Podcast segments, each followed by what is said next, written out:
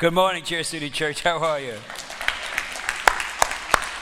The brain, the emotions, the brain, the emotions. I'm not going to overwhelm you with that today. Yeah, a little bit, maybe. Well, we won't go into too much psychotherapy talk and things like that, but I'm so glad to see all of you.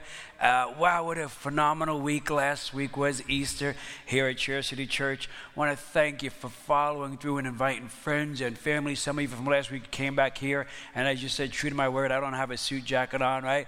But hey, we saw 660 people over three services come in. That's crazy, crazy. Yeah, Christy and I haven't really sat down and had it settle in, you know, from six, eight people in your living room to 660 people on a Sunday, you know, three services. We had 11 people say yes to Jesus. Come on. That's crazy. I mean, one or two, uh, the church might go a whole year, see two or three, but 11 in one Sunday. Eight people signed up to be baptized. Come on now. That's great. And what we saw was, you know, because I have a list of people and and who they invited, and those names were being prayed over. We saw a measurable amount of those people that were invited and prayed over come to church on Easter. That was fantastic. Thank you so much. And so here we go. You know, week one, we're starting off a new series, a three week series. We're kicking it off, and we're, we're calling our series Change Thinking. We all these different names just came out to change thinking, right? Because we, in this series, we want, to, we want you to think about the way you think. yeah. You see, because we all have these things that we want to change in our lives, right? But the change we desire doesn't start on the outside, it begins on the inside, in particular with how we think. In this series, we want to kind of confront some of these negative thoughts of maybe uh, guilt, anxiety, discouragements, you know, and we want to encourage you to think differently, even to be aware that you think. You would say, Dave, I, I, know, yeah, I know you know you think like you know you breathe, but do you pay attention? Do you, do you pause and be still and say, and really examine what you're thinking and how you're thinking and why you're thinking what's going on in there? And we want you to uh, approach this differently, and we want you to understand it through a deeper knowledge, a greater knowledge of God's love and of God's power and of God's truth beginning today. Now, this is important because, you know, sometime, or just to know, most of the time, we, the way we think significantly influences where we end up in life, how you get to where you are, right? Now, when I grew up, there was a place called White Castle. I think, you know, did anybody ever been to a White Castle? Yeah, like, like, yeah, like two people, you know. Okay, so if you're down south, I think something comparable might be like a Krystal, you know, but White Castle is even worse. So, so White Castle is a 24-hour burger joint in Brooklyn, New York. They had them throughout the city, and we would call them like murder burgers, horse meat. You know, they were these little, really greasy, salty things. They would just slide down so fast, right? And the thing is, you know, and you, you know, usually you'd go out. It's not like, how would I put it? No one actually planned I don't think anybody actually got up and planned to go to White Castle. It's not like you think, okay, it's Sunday, I'm planning out my week. Oh, I know, Thursday, Friday night, we're going to White Castle. You just don't do that, you know? Or even like it's Friday, what am I doing tonight? I know, I'm going to go to White Castle. You, you don't do that either. It's kind of like you go out and you paint the town, if you get my gist, right? You know? Like you, you basically ingest different, a variety of different substances into your body that brings you to an impaired state, and then you wind up at like 2, 3 o'clock in the morning at White Castle. That, that's why you're at White Castle with like minded people shoving down dozens of these horrific hamburgers. That, that's, what, that's why I You don't plan to be there, right? You just wind up there. You know, in the end, everybody winds up somewhere in life. But not everybody winds up there on purpose, huh? Intentionally. Where you end up in life, for the most part, is determined by the way you think. There's a man in the Bible called Solomon. He's a king, a even you know people who profess to believe in God, even atheists consider him one of the uh, certainly one of the wealthiest and perhaps one of the wisest persons that ever walked the earth. And he writes in the book in the Bible called Proverbs. Proverbs is a, a really a, a collection of these wise sayings to this day so applicable to our lives. But in Proverbs chapter 4, verse 23, Solomon writes, Guard your heart above all else, for it determines the course of your life. Now, what Solomon is saying here is be careful to what's going on in your mind and your heart, because the course of your life is determined by your thoughts. Now, where you end up is so where you end up in life depends on or is influenced by how you think.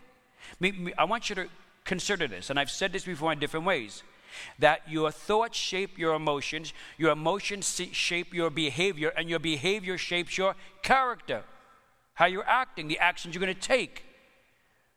Now, most of the time, we don't really realize the influence our thoughts have on our behavior. Meaning, as I said before, we don't even realize. I mean, I know we, like we know we breathe, we know we have thoughts, but we don't actually uh, kind of reconcile that truth. How I'm thinking is going to affect my behavior. How I'm thinking about this person is going to affect how I'm going to interact with them. How I'm thinking about my spouse is going to have a direct, correlation to how I'm going to respond to them. We don't really reconcile that. We don't put the two of them together. Of course, you would agree with me. How could you not agree with me? It's just truth. But do we pause and really give time and attention to this truth? Because it's going to determine how you're going to feel and how you're going to act and where you're going to go, right? And often we don't think this way like, until what? We don't really give attention to our thinking until we make a bad decision, right? Make a really bad decision. And then what do we say? What do we say at that point? What was I thinking, right? What was I thinking? How could I do that? What was I thinking? Where was I? Huh? Is anybody, is, am I the only one that often is asking himself that question, right? I mean, and if you're around me, you'll hear me toss it out from time to time. Sometimes it's serious, sometimes it's lighter. Uh, as I say, it's usually most severe when it's coming from somebody outside telling you that. Like, what were you thinking, right? I remember um, we're not doing it as often, maybe because of uh, moments like this, but I, you know, especially when I first came up here, I, I like to hike, you know, because I'm from the city and I get out there. It's just, it's just so new and it's so exciting to me to be out in the woods and, and take the kids. And you never know what you're going to come across a, a squirrel, a fox, a, a lion, a tiger, a, a bear. Who knows what's out there, right? I'm in the woods, man, you know? And, you know, and I take the kids and I'm like, let's just, just go out. Let's get out there, you know? And Chris is like, okay, well, do you, do you know where you're going? I'm like, well, no, no. It's just we're going into the woods. You don't really need to know where you're going. She's like, yeah, but, but do you have a map? I'm like, I don't have a map. She goes, but do you have a compass? I'm like, you don't need a compass. You know, you just, you're just taking all the risk out of it, all the fun out of it. You're just, just going. we'll figure it out. And so, like maybe four hours later, you know, kids are crying. Chrissy's just just putting her head down, and it's getting dark, and I have no idea where we are, man. You know, and this happened more than once, you know. And, and here I am looking. I'm like, okay, I got like one bar left. I'm like, okay, I've just got to concede at this point and dial 911. There's no other way out of this, you know. Like, hi, officer, this is uh, yeah, Dave Trelongo. you got to give her your information. Yeah, I'm, I'm in the woods somewhere. I don't know where I am. Can you send like a helicopter? I don't know. Just send somebody here, man. So you know, they they basically one time, I, you know, one time they came, and one time they actually with a GPS got me out, right? So obviously this happened more than once. But, you know, and then of course when I do see them, you know, they'll say, what were you thinking? You, your wife, your kids, you go into the woods with nothing? I'm like, yeah, yeah, I don't know what I was thinking, right? So we have those moments, and I've had several. Maybe I've kind of cultivated some of your own in you where you ask yourself that question. Maybe after a bad business decision. Hmm? What was I thinking? Maybe after an impulsive purchase on a credit card or taking out a large loan for something and impulsively without reconciling that with reality.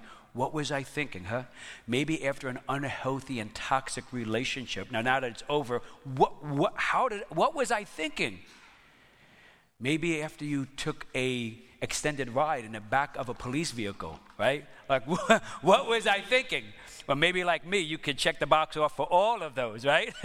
what was I thinking?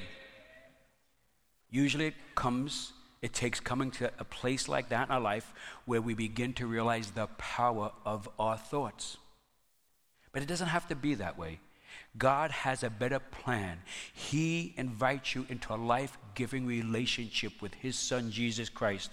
And there, in that relationship, He shapes the way you think, which shapes the way you behave, right? Which influences your emotions and your behavior. Romans chapter 12, verse 2 says, Don't copy the behavior and customs of this world, but let God transform you, massively change you into a new person by changing the way you think. Then you will learn to know God's will for you, which is good and pleasing and perfect. I love it. Good, pleasing, perfect. Beyond what you really, beyond what you could have hoped for, beyond what you would have planned.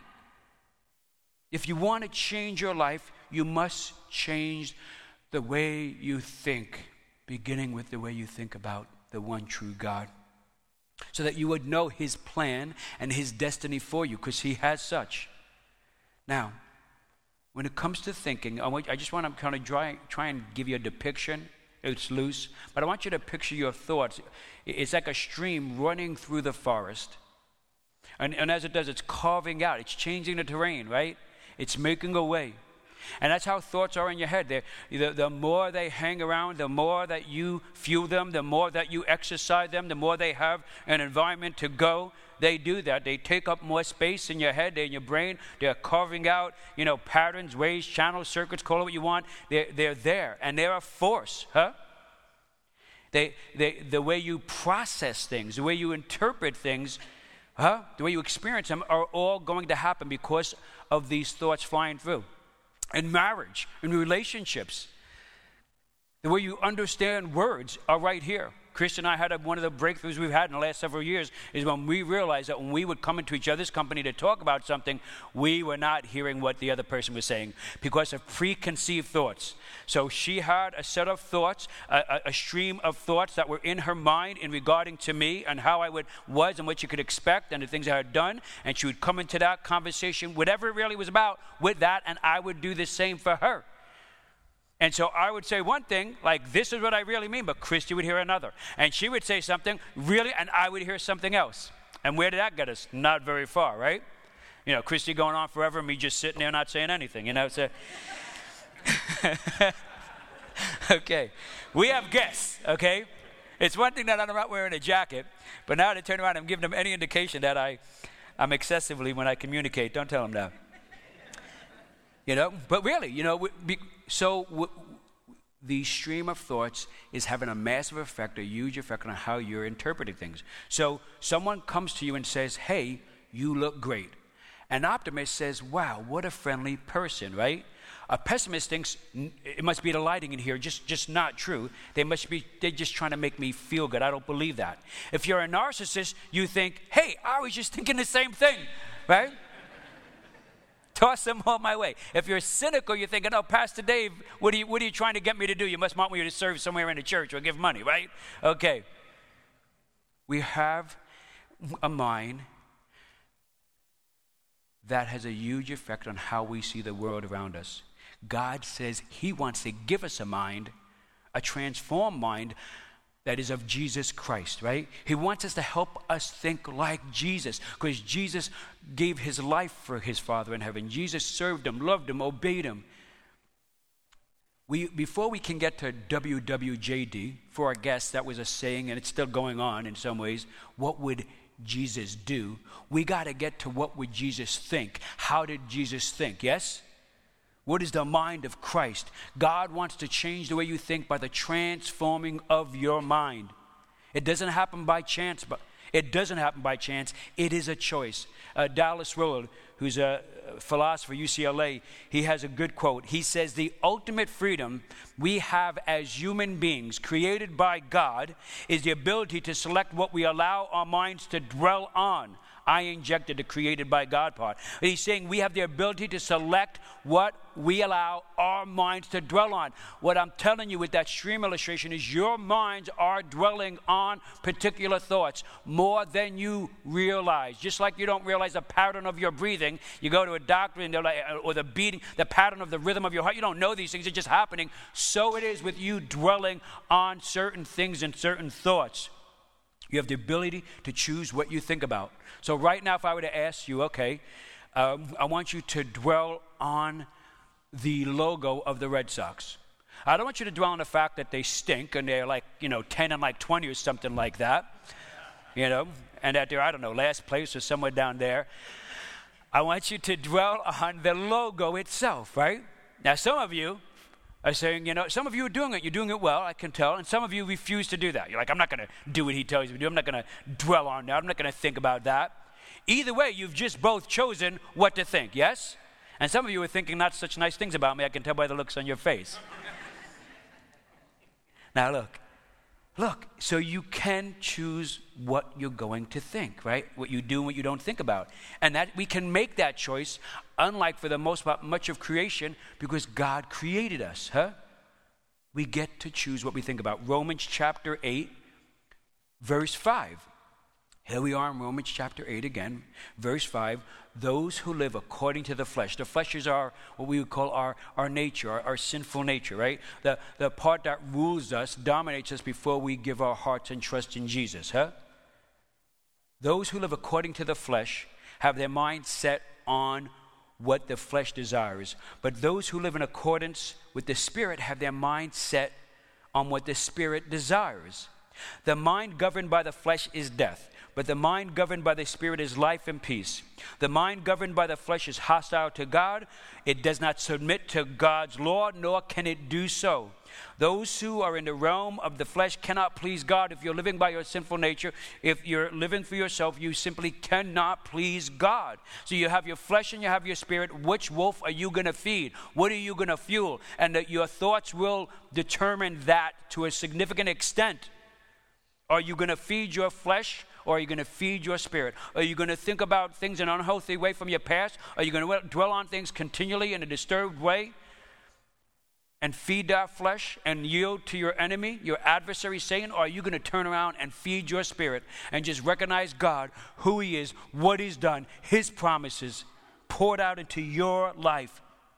Paul here, the Apostle Paul, is saying, hey, there's a certain way to thinking that leads to life and that leads to peace. He's, and he's saying what? That the Holy Spirit is here to help you along with that, to help you along with greater, better thoughts that honor God. Who doesn't need help with their thoughts? Who here doesn't need help with thoughts? Who in here is not struggling with good and bad thoughts? I do continuously, certainly daily. I'm in this struggle with good and bad thoughts, with healthy and unhealthy thoughts, with godly and ungodly thoughts. And I need the help of God, Holy Spirit. I need to recognize and dwell on the truth of who Jesus is. And I need to believe that God says He is sending His Spirit to help me with the way I think. We want the Holy Spirit, and we can call out to the Holy Spirit, mess with my thinking. Make a mess, a holy mess of my thinking, God, Holy Spirit the way we think about our past, our present, our future. And you got that past there again. The way we think about our past, it dogs us, it hinders us, it holds us down. And really, it gets us off course significantly. Hmm? And one of the ways it gets us off course when we're thinking about our past is this little word called guilt. Guilt present in, in so many of our thoughts, hanging around like this, like this cloud, this uh, unresolved cloud, huh? Guilt says, I've, I've done a bad thing. Guilt, and, and it's tied to a behavior. Guilt says, you know, uh, I've caused someone mistreatment or misfortune. Guilt is an emotion. The thoughts are what you've done, what happened, what's unreconciled, what's not dealt with. I have this guilt. What did I do that brought that's bringing me shame or regret? But it's all wrapped in this guilt, huh? And guilt is submerged in the past. It's the past dogging us and haunting us we struggle with it. So when I, when I said, hey, how many of you have ever said, what was I thinking? The, many of you raised your hand. And in that is, is, in that somewhere, for many of you, is guilt, right? And shame and regret. Hey, look, when, that, when those officer would come, well, my, yeah, I felt, I, I, felt guilty because my family disruption, misfortune, we're to have a great day. And I felt, you know, shame, you know, just having to deal with the officers. And, and then, you know, just, yeah, just a regret, man, of, you know, okay, and that's a light, that's a lighter load to carry.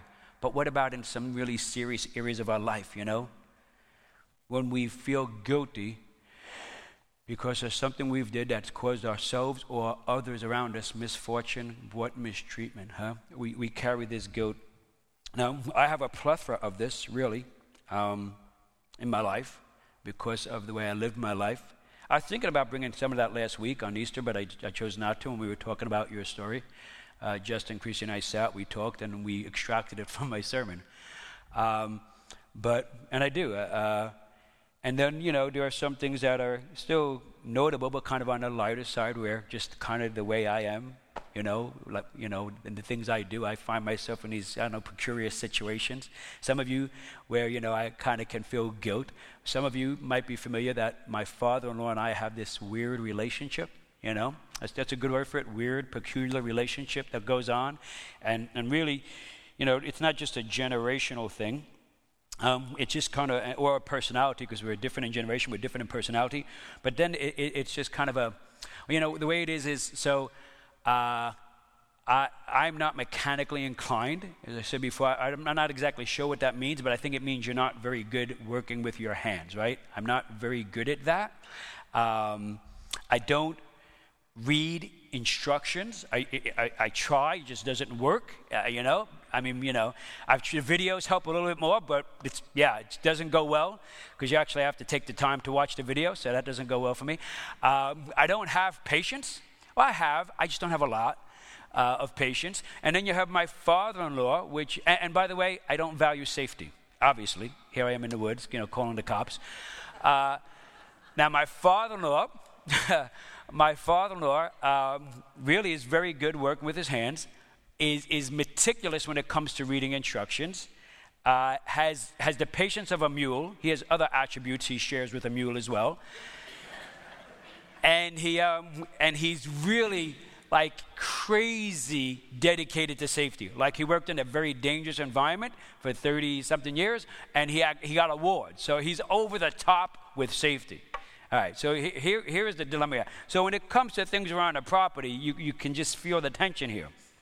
And so there's a problem in my home uh, with a toilet bowl. It's gone back years ago. I'd like to think this is before I started a church. It makes me feel better about how I'm representing myself.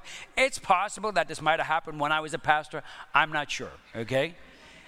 And, and so what goes on here is that there's an issue with the toilet bowl in my home, meaning that it starts out kind of rather simple. The toilet bowl doesn't flush, but you know, you have me and my two boys, and we just take the whole masculine thing to another level, if you will. And, and, and before you know it, within a couple of days, this thing is a mini septic tank, right? You know? Who was going to fix it, who wasn't going to fix it, and who was going to do this, who kept going. So now we're pretty much up to the brim with like this dark brown, disgusting, putrid. My wife is like, You gotta be kidding me. I can smell it in the living room, water in the toilet bowl, right? So she's like, you, you, just, you just need to stop and you just need to fix this, please. I said, All right, I will. So I go and I talk to uh, Jim, guy here in the church, and I tell him what's going on, and he says, Well, I have something for you. He said, But you really, you need to pay attention to what I'm telling you. It's going to fix the problem. And he, and he tells me about a tool, and he shows it to me, and it's about yay long, and it's about that thick, right? You know, it'd be about, I don't know, three inches in diameter, uh, you know, pretty good size. And, um, and the, it's got a mechanism at the end that allows pressure to build up significantly in it with a psi measurement, uh, pressure per square inch, I think, something like that. And then he says, okay, here's what you're going to do. You see this, this nozzle down at the end? You're going to, he goes, okay, step one is, he goes, and listen, pay attention. Step one is you've got to empty everything out of the toilet bowl. All the liquid, all the, you know, what I don't want all the mess, you got to empty it all out. Once everything's empty out of the toilet bowl, you're going to turn around and take this nozzle. You're going to place it down into the kind of the mouth of the toilet bowl down there, you know, where the water goes in. And, and then you're going to turn around and you're going to pump it. He says, you do 20, 30 psi. Whatever you do, do not go past 40 psi. And then once it's in place, pull the trigger. He said, it'll, it'll bring out an enormous amount of force. It, whatever's in those pipes, it will blast it out. Never fails, he said, unless you got concrete in there. I said, okay. So he puts it in a, uh, a box, a two box. I pick it up, go home. So I get home, I get out of the car, I th- go through my garage, and here at the same time comes Lloyd out of his house. Our houses are kind of connected. Lloyd comes out, and he looks at me, he's like, What are you doing with that? You know, so now what do I hear? I hear, Hey, idiot. right? I do. Hey, hey, hey, you incompetent idiot, actually. Like, you know, like I shouldn't have a tool in my hand. This is like dangerous. This is not good. Like, I don't know what I'm doing, right? Like, put that down. Actually, I think he might have said, put it down. And so he said, What are you doing that? I, I, I said, uh, You know, I'm, I'm going to go take care of the toilet. He said, he said, Well, just put it down. He goes, uh, Just put it down. I'll take care of it. I said, Fine. So I put the box down. I stepped away. He walked over. He opened it up. And I'm standing. He goes, Where are the instructions? I said, Well, there are no instructions there. Jim told me what to do. He's like, well, What do I have to do? I said, Well, really, it's two, two steps. Step one is make sure you leave everything in the toilet bowl. Everything. Don't take any liquid, nothing. All the contents have to remain in the toilet bowl. I said, Step two is you have to push this to 60 psi. so, this could fall under what was I thinking as well as goat, by the way. Covers two categories. And so Lloyd takes this. Now, Lloyd's a safety freak, so he goes, he puts his special trousers on, his special gloves, he's got goggles, and he goes in there, and he walks in there, and he puts that baby down through all the mess, and he. I don't think it was really meant to go to 60, but Lloyd's a strong guy, and he gets this thing all the way down. And then he goes, boom! he just, boom! And now, and the whole mess of stuff, boom! Comes flying in his face. And then he turns and he's dazed and he, he forgot to put the goggles down, which just made it so much better. And it's, oh, and face, oh, I can't see. He's staggering. And all right, so I'm positive I did this before I was a pastor, by the way. No doubt about it. So, so, so Chrissy comes down. What, what, what's going on? She sees her dad. Oh my! What did you? What's going on? What did you do to him? Jim. I didn't do anything to him. It's Jim. So, well, it took me like three and a half hours to Chrissy uh, to clean the bathroom. Lloyd was in pretty rough shape. Little, if you ever wonder what it would be like if you if you dipped a human being into a septic tank and pulled him out, that was my father-in-law for about for about an hour. And so, you know, as the hours went on, and I've never told you this because I'm thinking, I really want to get to know you well. Uh, bef- otherwise, you'd think disparaging things about me, right? That I would do this. But again, what was I thinking? And of course, I carried, I did, I, would, I carried the guilt. And I carried the guilt like, man, that was pretty out of hand. Look what I did to this guy. And um, I think it was like three months ago, I finally told him. and, uh, and I think, I think actually, last service, I, I finally asked you to forgive me, right? Didn't I? Yeah, I did. Yeah, just in the last service, I, I told him I was sorry and I asked him to forgive me. He hasn't responded yet, so uh, maybe, maybe my sermon uh, will, uh, will convince him. But so, so, am I proud of that? No, I am not. You know, uh, please don't. If I'm laughing, don't pay attention to that. but there are things I, but look, there are things I remember about my past that there was this guilt. Some like that you know, on the lighter side, but there some more seriousness, right? Some from decisions I've made, huh? Now, I don't know about you, but I have these, if you will, I have two problems when it comes to my memory and how I think about the past. The first thing is I forget the things I want to remember, right? And the second thing is I remember the things I want to forget the things I want to forget. Forget in the context of that, they have a weight on me, that they affect me, that, that, that, that these thoughts are dwelling more than I realize, like the air I breathe, and they're lingering and they're contaminating and tainting the thoughts that are coming through my head that are affecting how I feel. Like that's what I mean by forgetting, huh? And what do you do about that? Think this the cross changes the way we think about our past. The cross changes the way we think about our past. It's important that we think right about the cross, that we understand the cross, that, that we grasp what happened on the cross.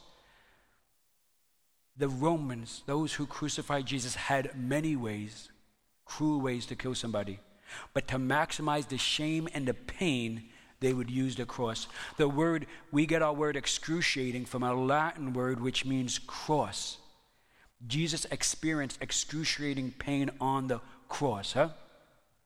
Now, there was another, and when I say that, you think, you think flesh being shredded, you think blood, you think beating. This is all correct, but there's another element to Jesus' pain that was very different from the thousands of others that experienced the brutal crucifixion. Now, this is hard for us to grasp because it's supernatural, right? But I want you to consider this. I want you to consider all of those things that have happened in your past the, the, the, the guilt, the shame, the regret. things that you would say, What was I thinking? Or, or that is not what God would have had me done. Well, that was a way of thinking apart from God, you know, that brought me to that place of, of sin, that brings me to this place of guilt or regret or shame. And I want you to think about and imagine all of that being placed on the cross, being placed on Jesus. Your sins, my sins, all coming down and weighing on Jesus. The sins of the world, the sins of forever, coming and resting on Jesus. He, Jesus, who had no sin, no sin, who did not sin, all of the sin of the world, including yours and mine, placed on him. And now, without that sitting on him, the wrath of God, the holy anger of God poured down on him because God hates sin. And then there's this supernatural, if I will, a supernatural suffering that is upon Jesus, that he experiences on the cross, that no one had ever experienced before and no one ever will. And he did that for you and he did that for me. That we could see and think differently, that we could see our past differently, our present and our future differently, that we could have greater thoughts. He did that so we can experience a supernatural healing, His supernatural pain in exchange for our supernatural healing. His place on the cross and our us having a home in heaven, right? A supernatural home in heaven. This is truth. Bring that into your process of thinking. Let bring that into thoughts you dwell on. He did that so you could obtain forgiveness and a righteousness. Righteous mean that we are right before God. Huh? what happened on the cross was this great exchange. The Bible says in 2 Corinthians chapter 5 verse 21, Christ never sinned, but God put our sin on him. God put Dave's sin on Jesus. Then we are made right with God because of what Christ has done for us. I am right with God because what Jesus did for me on that cross. That is my story. That is what I go to. That is a thought that I draw on. Is it the only thought? No. Does it become a secondary thought to other thoughts at times? Yes. Is it in the radar? Yes. Does it make its way to the front? Often. So the cross. So on the cross, all that guilt, past, is placed on Jesus. And in exchange, he gives you forgiveness and he gives you a righteousness. Now, I want you to, I'm going to say something. I want to pause because I know this is beyond, you certainly will understand it. It's just a bit beyond our grasp. When God looks at you, He doesn't see your sin, He sees His Son. When God looks at you, He sees Jesus and what He did on the cross. He doesn't see your sin. That's what we mean when we say you're righteous before God. That Christ bearing your sin on the cross and as a propitiation, taking the wrath of God upon him in the midst of all that, the result of that is that God now sees Jesus and not your sin. I want you to believe that. I want you to have that in your thinking. And not because of what you've done or have to do, but because of what Jesus has already did. That's the magnificence of our Savior, of our God. That righteousness has been placed on you. It's who you are. That's your story. This is the gospel of Jesus Christ. This is the good news of Jesus when you believe in Jesus, when you place your trust in Him or have placed your trust in Him, we have a bunch of it all in here. An exchange was made. So, now we have this guilt, and now we know we have this forgiveness. We, we, we crave forgiveness. I often have been saying the last few weeks that as human beings created by God, we have this desire to know and to be known. We do. We want to, starting with a God, we want to know God and be known by God, and we want to know others and be known by others. We want intimacy. We crave, we need intimacy. And to the depth that we have that is really what makes a happy and healthy life. To the depth that we have good, healthy, godly intimacy. Well, the same, then another key element that makes, that brings a healthy life together is forgiveness. To give and to receive forgiveness in relationships. There's a story of a, um, in Spain. I, I think it's true, I'm not positive, but it's a good story. it's in Spain, and it speaks of a father who had a falling out with his son. Uh, the relationship was fractured, they became distant. After some time, a long time, the father just begins to crave to be with his son. And, and he decides to put an ad in a local paper. Son's name is Paco.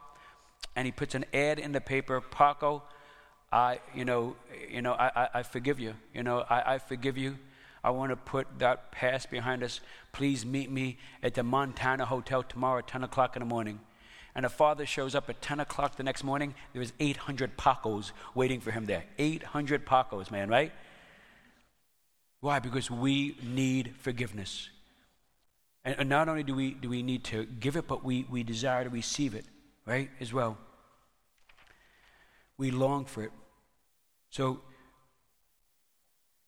we're not, and we cannot, how do you say this?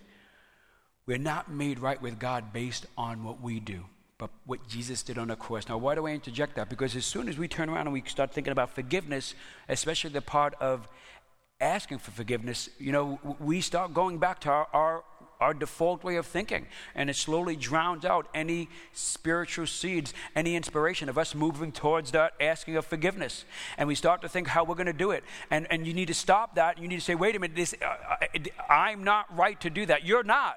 But because what Jesus did on the cross, because of God, Holy Spirit working in you and helping you with your thoughts along, you know, yes, you're not alone. You can. And because you're right with God, you can ask for forgiveness, huh? because you're not, not alone. Not only is it not only you that are putting it forward, but what's going on on the other side also is in God's control, regardless of the response. To ask forgiveness, huh? To turn around and, and make that call, to write that letter, even today, huh? To heal that relationship. So when you have a sense of God, what do you do? You bring it to the cross. First John chapter 1, verse 9 says, If we tell him our sins, God, He is faithful. And we can depend on Him to forgive us of our sins, and He will make our lives clean of sin. He'll make us righteous. Now, there's two types. I want to close out this way, but just for sake of clarity, there are two types of guilt. One can be used effectively, right? And, and, it, and, and, it, and it can be inspired by God, and we call that conviction, right? and it still falls in line with some of what I talked about. And if, uh, and if, and if we honor God, it can really bring us to a, a truly a place of blessing and benefit. If we turn around and, and, and run from that, and we, in, in a sense, take our, our psyche and our mind, our thoughts, and we hand it over to the enemy, and now it's an instrument for him to taunt us and dog us. But there's one type of guilt called conviction. Conviction can bring you to a place of confessing your sin. And this is a powerful way. Confessing your sin is what? It's being honest with God. It's having this open and honest, before you run ahead of work, it's just being honest with God. It's talking to God openly, right? Before you start to count what you have to do and what's going to, just, just be honest with God. And, and sometimes you might move in seconds from that or minutes, or sometimes it might take you nine years, you know? or eight. Whenever we started a church, it was before then. But just having this intimate, honest conversation with your God.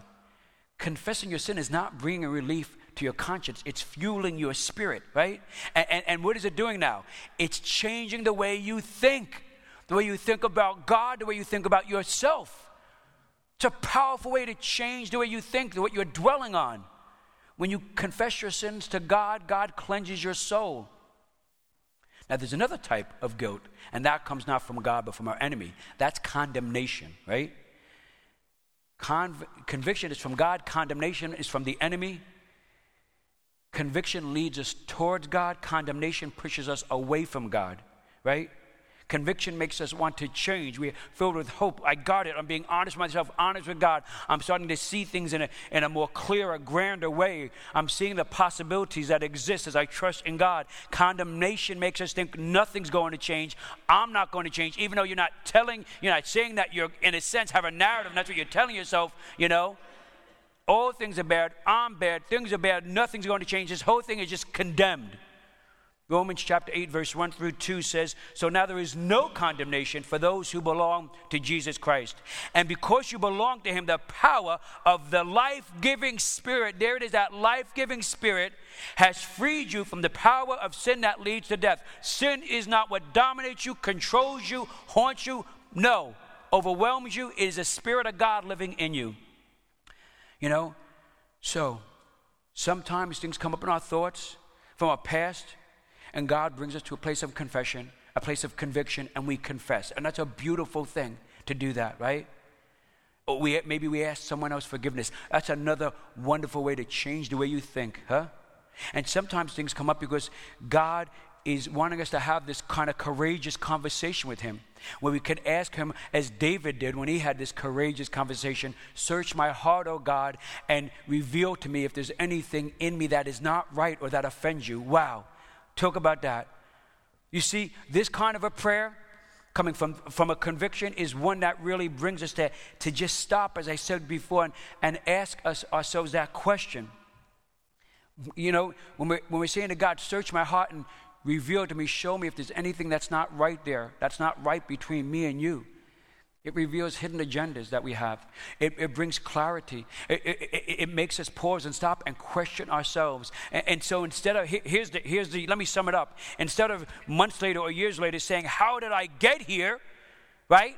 When you don't ask yourself, when you don't have that conversation with God, and you're not asking yourself questions empowered by the Holy Spirit, instead of asking yourself, How did I get here? you then could say, Why am I thinking this way? Why am I thinking this way? Is this a legitimate thought? Is this a trustworthy thought? Is this a noble thought? Is this a pure thought? Why? And that will save you and the ones you love so much pain, so much pain, so many problems, and it will put you on a better trajectory. He's a merciful God. I'm, I'm proof of that. But I assure you, this is a great plan and this is a great destiny for you, okay? So, look, I want you to consider doing something crazy here today as we move towards closing out. And say to God within yourself, God, begin to work in me and bring me to this place of courage that I can just that you would have me bring myself to question myself today. God, that you would have me even just begin to have the conversation with you. Is there anything that I need to confess? One of the ways I pray and when I read scripture is I'll open up the scripture and I'll be reading it and I'll say, What in this scripture brings me to a place of confession to God every week, twice a week. And that same, I would say, what in this scripture brings me to a place of thanking God and praising God, right? Because I know, I know that it's in that confession is where it's going to change my thinking, huh? And that's going to influence where I'm going and where I'm going to land. It's tough, yes. Painful, yeah, it's painful. Beautiful, always, always. Results, supernatural, supernatural. And in the end, it brings freedom. It brings freedom, baby. It does. Freedom to your soul, freedom to your thoughts, freedom to your life. And that's because you're honoring God, and God is now shaping your thoughts and what you think is going to affect how you feel, right? And that's how you're going to deal with that guilt, you know? And it's going to change your life and it's going to bring healthy relationships.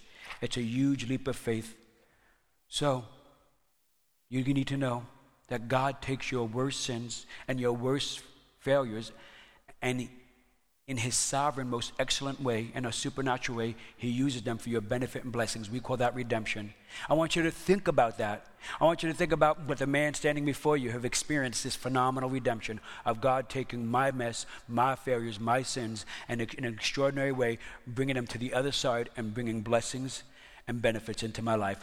I, it's beyond my understanding. It's just truth, it's redemption. And by the way, I am not alone. Hundreds of millions, perhaps billions of people with me and before me have experienced this redemptive process. And this comes from when we go to the cross. Not we stay harbored and anchored into our own thinking, but we inject in our thinking the cross of Jesus Christ and who he is and what he did for us. And in that thinking now, and as we yield to that thinking and embrace it and give it an environment to nurture it and honor it, you know what happens? God begins to glorify himself through us. Yeah. God takes these empty, broken vessels, huh, these dry bones, right? And in the middle of all that, He glorifies Himself through it, meaning that He shows the world, look at the faithful, living God I am, and look at the great, magnificent things I'm doing through this human being that truly, even those who don't believe in God would attest this is supernatural. This is not what we expected. It is beyond what we would have ever even contemplated that this person could do to God. Be the glory, yes? So It doesn't matter what you think about the Red Sox logo, but it does matter how you think about the cross of Jesus Christ. Everything hinges on that. Do you believe in Jesus and what he did for you on the cross? Will you confess your sins? Will you turn to God for those things where you've missed his target, his commands? Huh? Will you believe that God this morning has just freedom for you? And if you freedom from the way you think about your past, freedom from the way you carry your past into your present.